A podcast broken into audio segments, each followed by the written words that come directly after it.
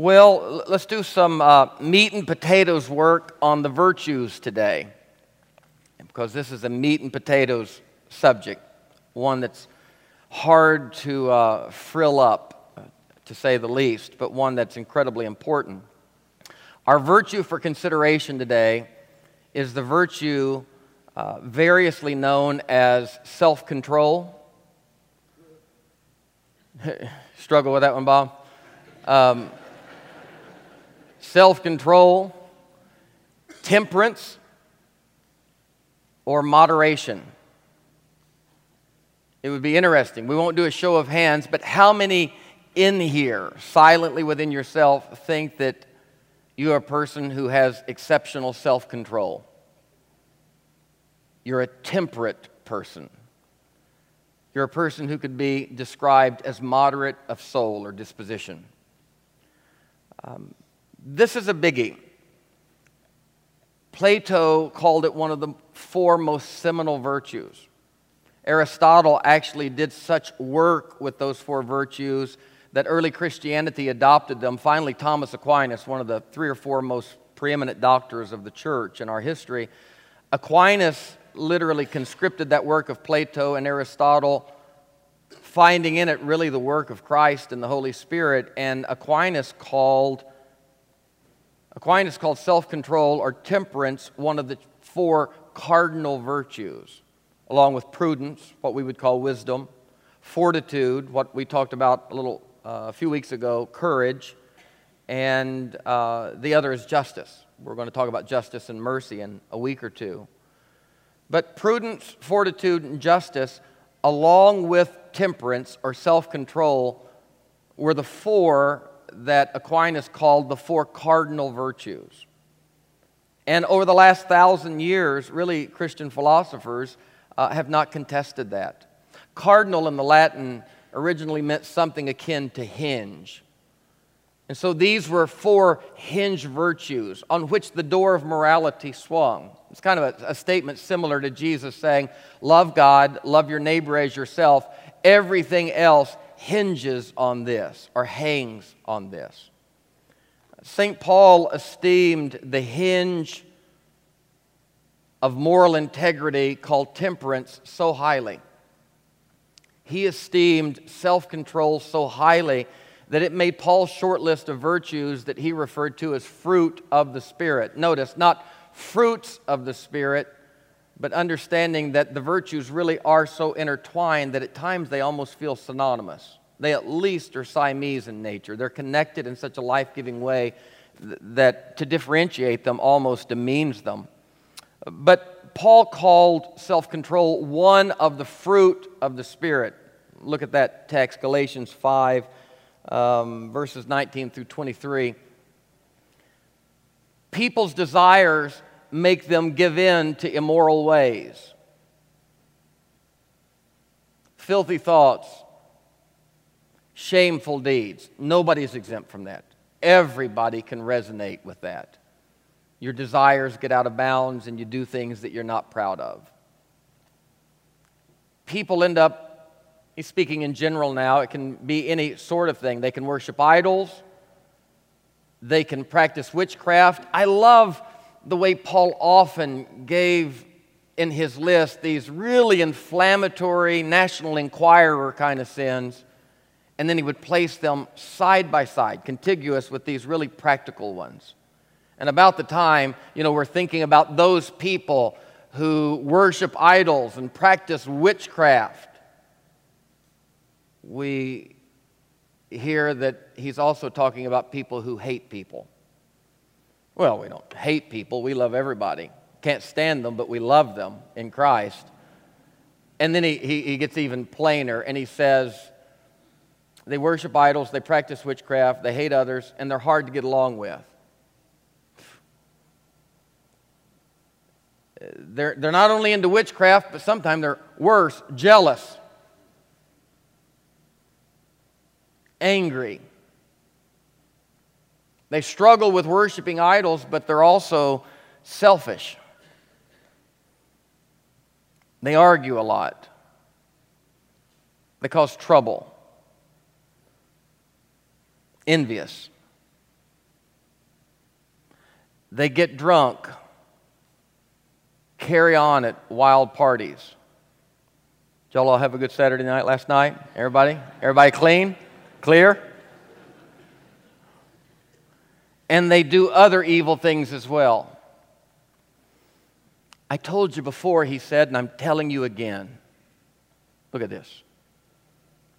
No one who does these things will share in the blessings of God's kingdom. That is such a broader statement than that idea that we had of one day dying and going to heaven. The kingdom of God is within, it's around, it's among, it's the fullness that God wants for our lives.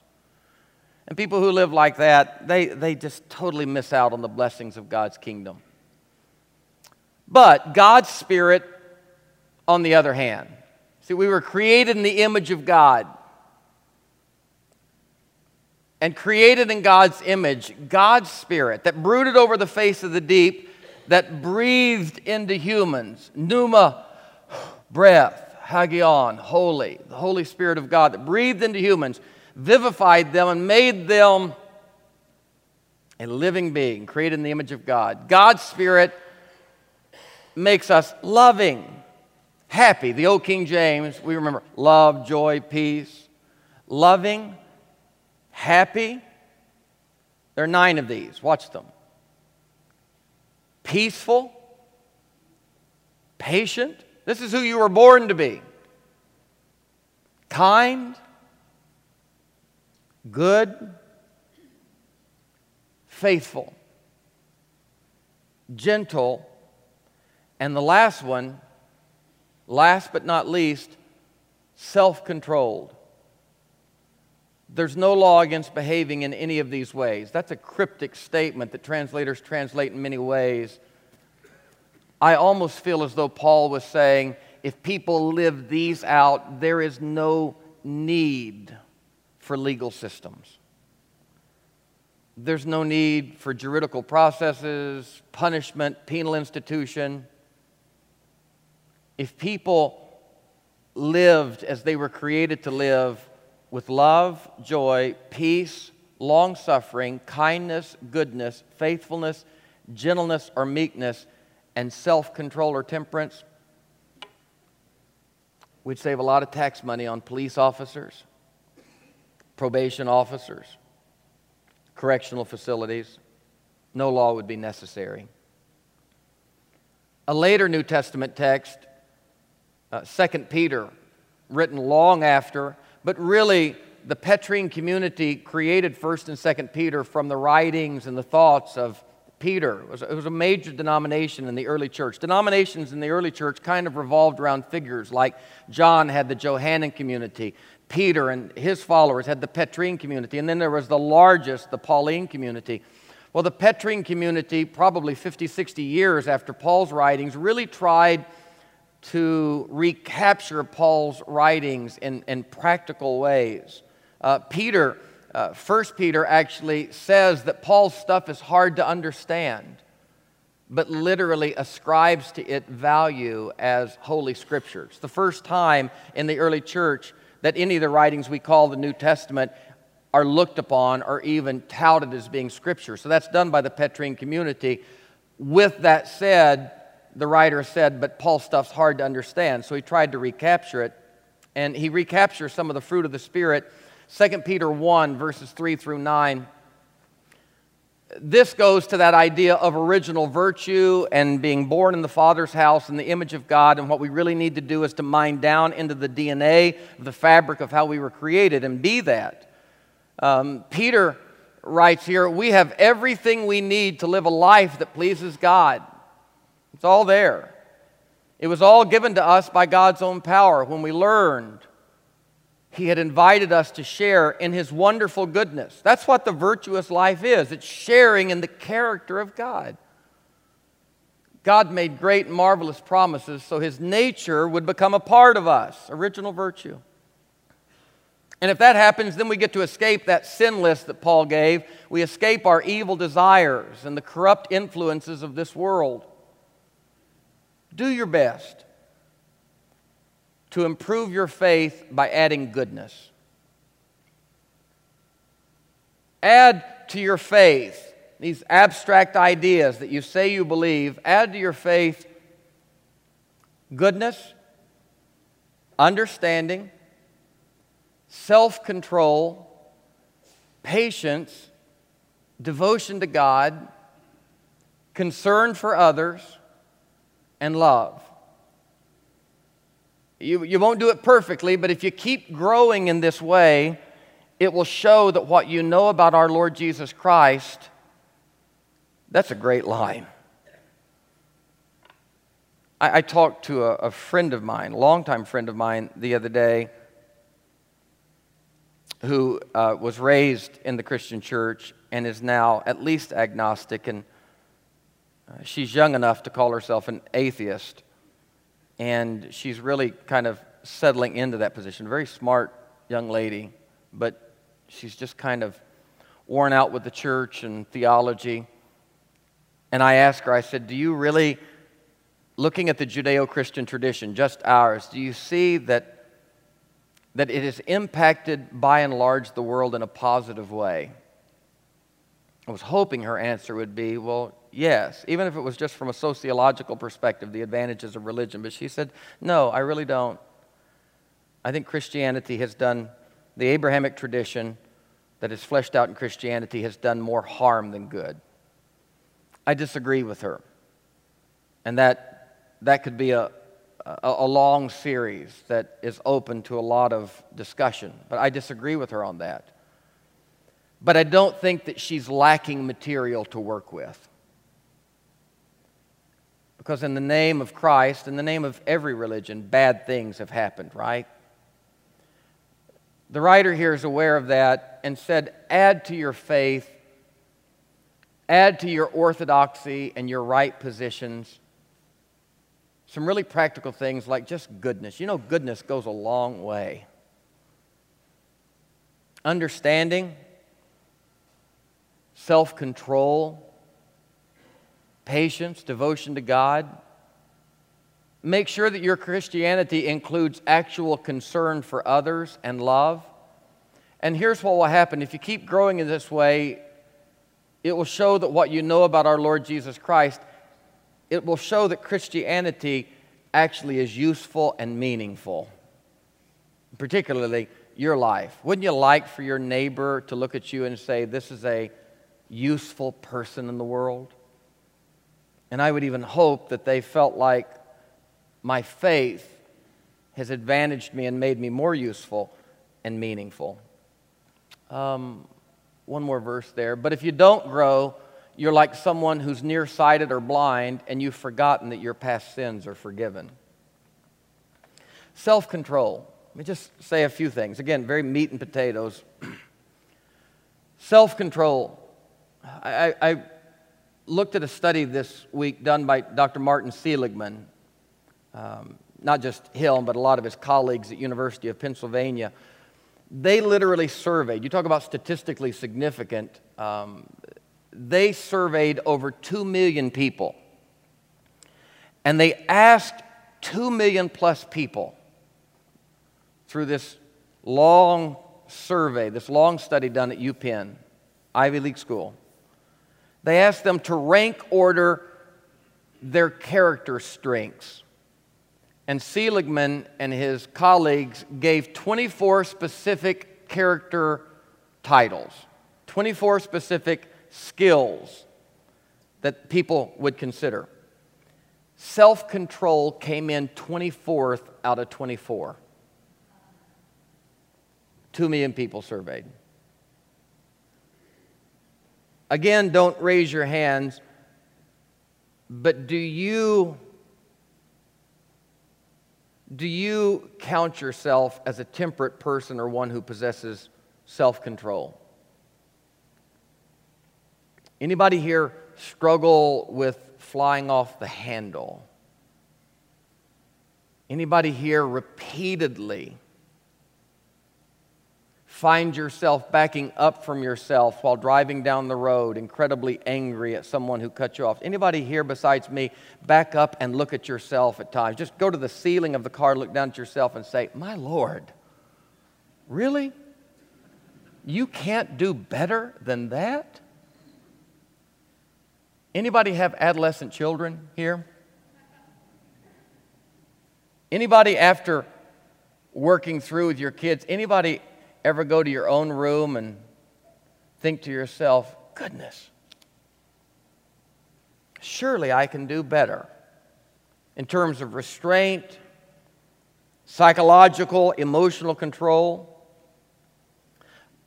By definition, self control is the ability to control, govern, or regulate one's emotions, desires, and behavior. Let me say that again, it's a mouthful.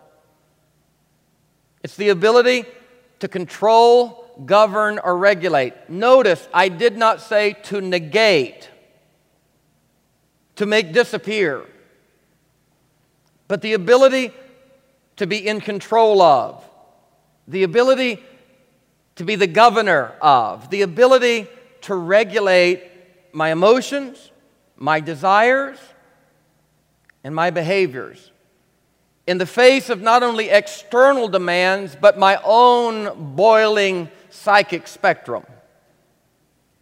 Self control. It's the ability to steward. You know what stewardship is? It's when you take and you are responsible to steward your affections, your desires, your feelings, your thoughts, your actions, your behaviors responsibly. To be in control of those things as opposed to being tossed to and fro all the time, riding the roller coaster of your own brain chemistry, knee jerking or reacting your way all the way through life. Self control. Self mastery might be too lofty a term, but the attempt at self mastery. The Apostle Paul told the church, he said, You must learn to set your affections. In the Greek, it's a, it's a profound little Hebrew idiom that's borrowed into the Greek, but the setting of your affections literally is the picture of taking by the nape of the neck and placing it where it's supposed to be. Paul said, This is what you need to do with your affections, your emotions. You need to set them. We all know what it means to be set by our affections, don't we? Anybody here ever been set by your affections? Anybody ever ever been taken by the nap of your neck by your affections and set somewhere? Some of you right now are probably in harm's way and in unenviable positions because you have made unfortunate decisions. You have been set. Instead of acting thoughtfully, you have reacted emotionally, and the consequences are upon you. Uh, it's also, in, in classic literature, it's also called moderation. Moderation. It's the ability to defer gratification, it's the ability to delay gratification. How many of you here find yourself incredibly adept at delaying gratification? The ability not only to delay, but perhaps even more core to the idea of moderation, not just deferring and delaying gratification, but limiting gratification. How about that? Too much of a good thing isn't always a great thing, is it? moderation, the ability to limit gratification, to be the moderator of your life in a sea of many voices, both within and without. I'll say that again. The ability to be at the helm of your own ship in a sea of many voices, some without you and some within you. Moderation. It's that world between asceticism, and you know, asceticism is that that idea of severe denial. Somewhere, moderation lives between asceticism and complete rejection and radical indulgence. Somewhere between asceticism and indulgence is this thing called moderation. And I can tell you, whatever personality I am, whatever number I am on the Enneagram, I have found abstinence often much simpler to navigate than moderation. Anybody here know what I'm talking about? It's easier just to have no potato chips than to try to eat one, right? As the science and the spirituality of addiction develops and we understand more and more, we all know that the extreme poles of excessive indulgence and ascetic, many, many holiness religious sects indulge themselves in a raw asceticism, championing absolute abstinence as the ultimate spiritual goal, when really it takes more, John, it takes far more spiritual maturity to live somewhere between the two. In the land, the soulish land of moderation. I, I think about Paul in 2 Timothy 6. This is so practical, and I'm, I'm so mindful in my own life because I, I, I have found this biorhythm, this biorhythm of the soul my whole life of, you know, people say, well, you have an addictive personality. I don't know that any of us don't have an addictive personality. Some to a more fevered pitch than others. But when I think about the DSM 4 and now DSM 5, and I think about psychological illnesses and maladies, and I, as a pastor, have sat near those and kind of been the emergency room physician that gets people on to the respective experts. I'm telling you, there's never a time that I sit with somebody, whether it's ADD, ADHD, OCD, bipolar 2, bipolar, paranoid schizophrenia, clinical depression. I never sit with anybody, but what when they leave my office, I think to myself, you know, I think I have a little dab of that myself. Because we all do. These, these maladies, we call them, are often brain chemistry, socialization that has yielded an extreme form of something that is originally good. I take simvastatin for my liver because my liver creates more cholesterol than most of yours brains are organs just like livers. And this isn't all about spirituality and how much you love God. Some of this has to do with genetic predisposition, socialization. Certainly, there's spirituality and choice involved, but this is such a this is such a complex admixture that the algorithm of righteousness is not as simple as I once thought x plus y equals z. No, it's many, many variables. Nobody can measure the gravitational pull of a temptation that another person feels. My daughter is watching YouTube videos about people with superpowers recently, and she has determined that she has a superpower, and that superpower is that she does not feel pain.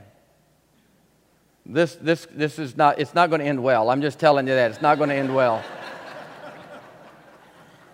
but just before I came in here, she was back in the class before she came out here to set to you know, to seeing, she was in the class. She said, Hey, Dad, punch me in the back. Uh, this has been the last three or four days.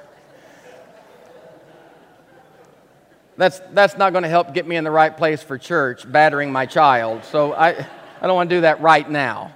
I'll punch you later. She said, No, punch me in the back. And so I tapped her on the back, just barely tapped her, and she was like, Felt nothing.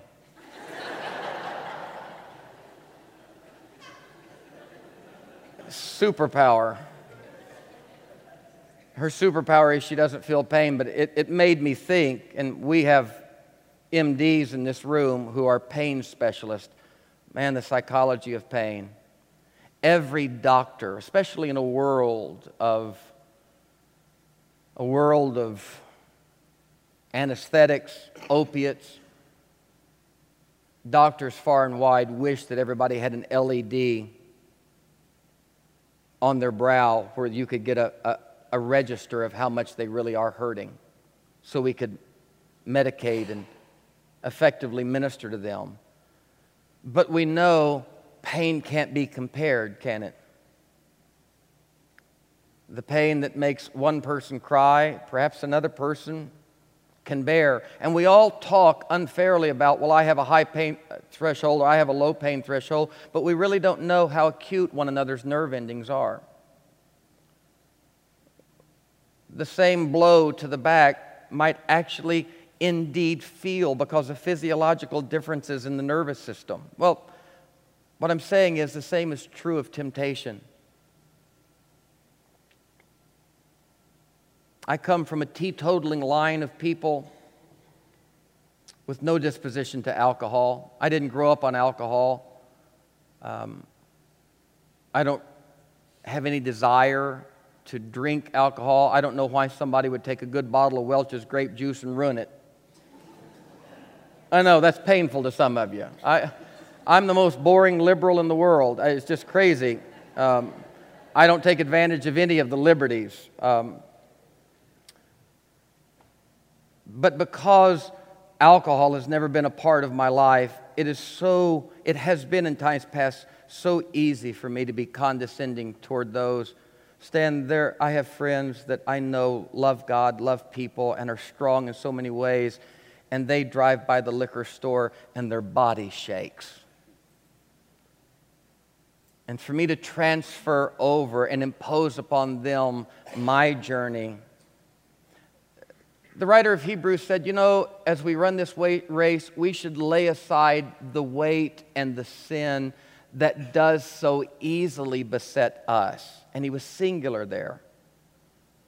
Because the sin that does so easily beset me may not bother you at all.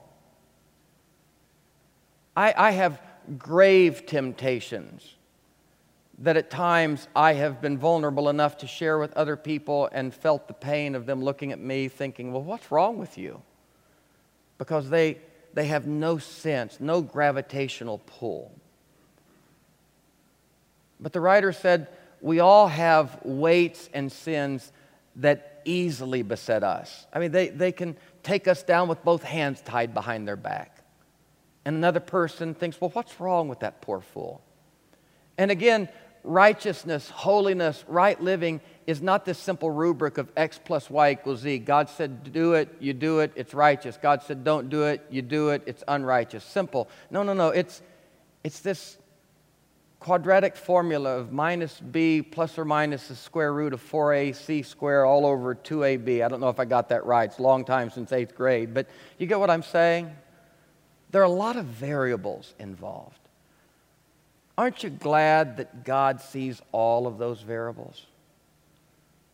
And when I, I, I, might go nine months without even thinking to drink a glass of wine, and then only because somebody has me to dinner and I don't want to be rude. And I, I had a friend just yesterday one more time estranged from their child, one more time. The long phone call from a rented hotel saying, I can't be there. One more time, a child disappointed. One more time, a child trying to understand. One more time, to chalk that all up to somebody loves God or they don't love God, what a tragic mistake. What a poor version of spirituality that would be. Self control is a difficult and tender subject. And for somebody to clean up, put a white shirt on, and comb their hair and stand up in front of a crowd and just say we all ought to have more self control. Well, yes. But how? How do I get honest with myself and say, these are the sins, these are the broken places that I can fall into, I can get swept into like a tsunami? I, I look so strong and so controlled and so steely in so many ways. I'm such a compartmentalizer, and I can just build steel thick walls between actions and reactions. And then there's this area of my life that does so easily beset me. It's not all about spirituality. I, I called a friend of mine the other day and I said, called his name, said, How you doing? He said, Good. Somehow in the conversation, I said something about smoking a cigarette. He said, Oh, I don't smoke anymore. I said, You don't? You've smoked two to three packs of non filter camels for three to four decades. You don't smoke? He said, No. He's an old country boy, oil man. He said, No. I said, How'd you do it? He cussed and said, Well, I quit. John, I said, Well, what'd you do? Hypnosis, the patch? What'd you do? And he cussed again. I'm trying not to be like Phyllis Tickle. I'm not. Nina told me the other day that quoting somebody doesn't make it right. So he. he literally he said, "Oh heck, Stan," he said, "I quit." I said, "You didn't use a patch?" He said, "No." He said, "Stan, if you want to quit something, just quit something."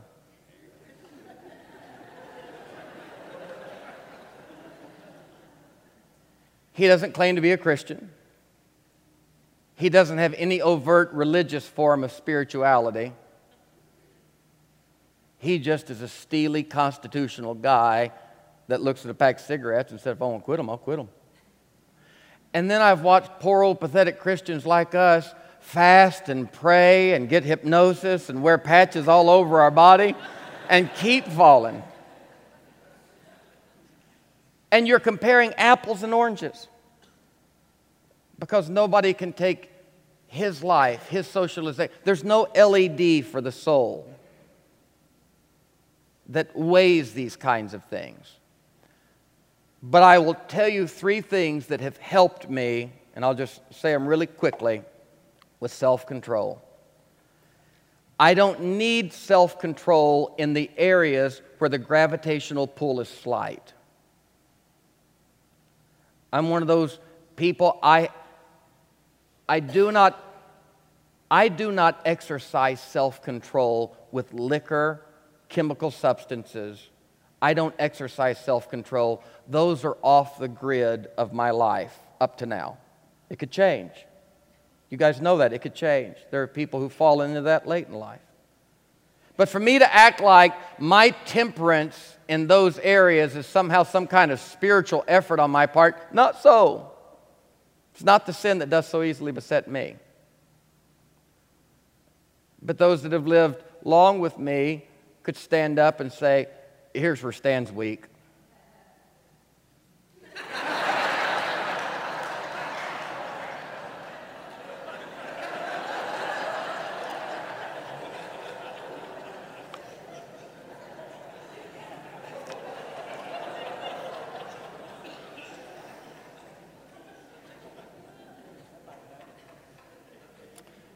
Three things. Cicero said temperance is the moderating of one's desires in obedience to reason.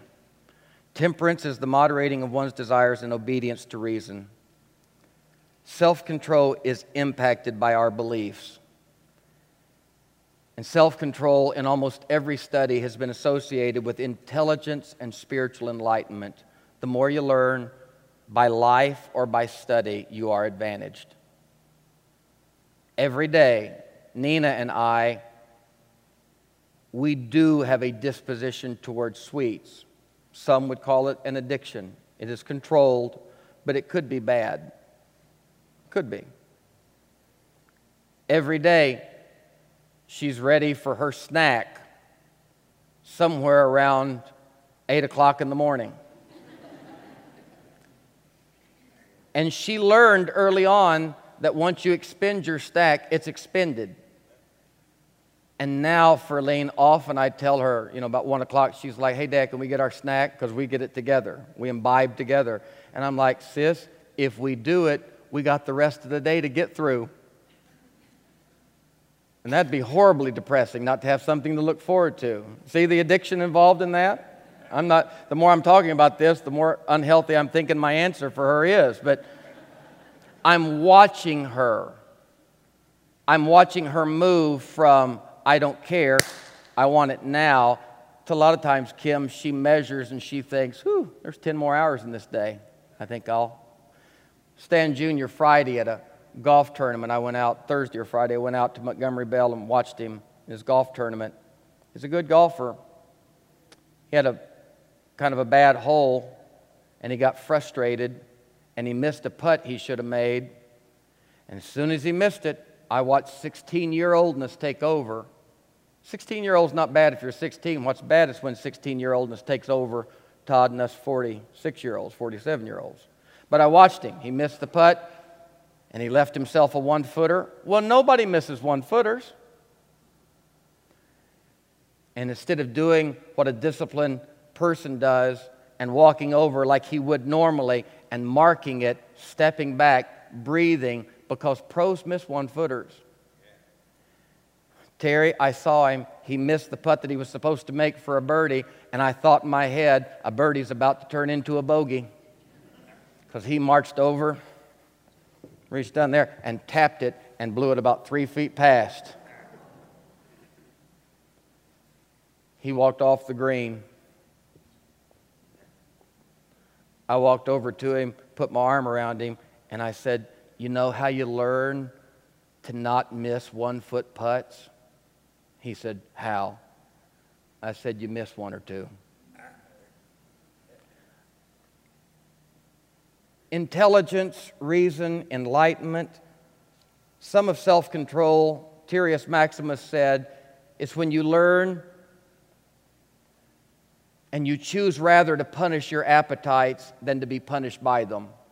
Because your appetites and emotion out of control will punish you. Anybody ever been punished by missing one foot putts and having to live with the consequences?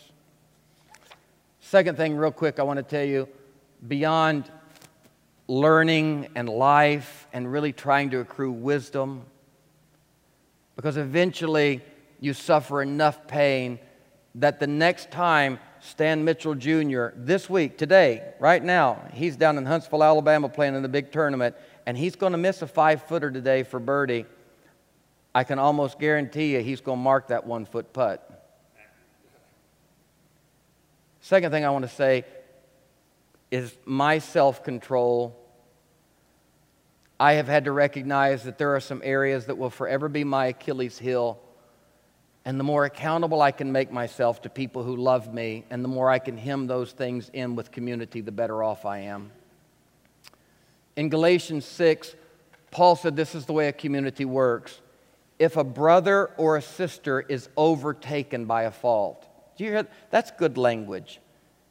He didn't say if a brother or a sister hypocritically runs down a sin, tackles it, lassos it, jumps a straddle of it. He said, no, they're not running after it. But if a brother or sister is overtaken, you know what overtaken means? It means it caught you from behind. It drug you down. Anybody ever feel like that? You got those things that you run really well with, but you got these other weaknesses in your life that they're always, you can't outrun them. They just chase you down. You want to learn how to run better? Paul said if a brother or sister is overtaken by a fault, those of you who are healthy, restore such a one pick them up, dust them off, encourage them, help them, hold them accountable. And Paul said, Do that in a spirit of meekness and humility, lest you be the next one tempted.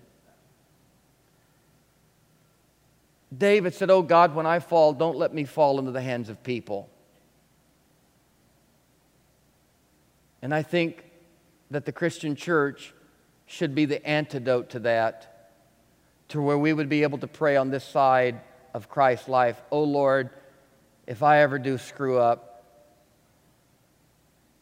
I pray people like Glenn Simmons are there to help me clean up the mess because he won't pour acid in my wounds. He'll say, Well, sure you did.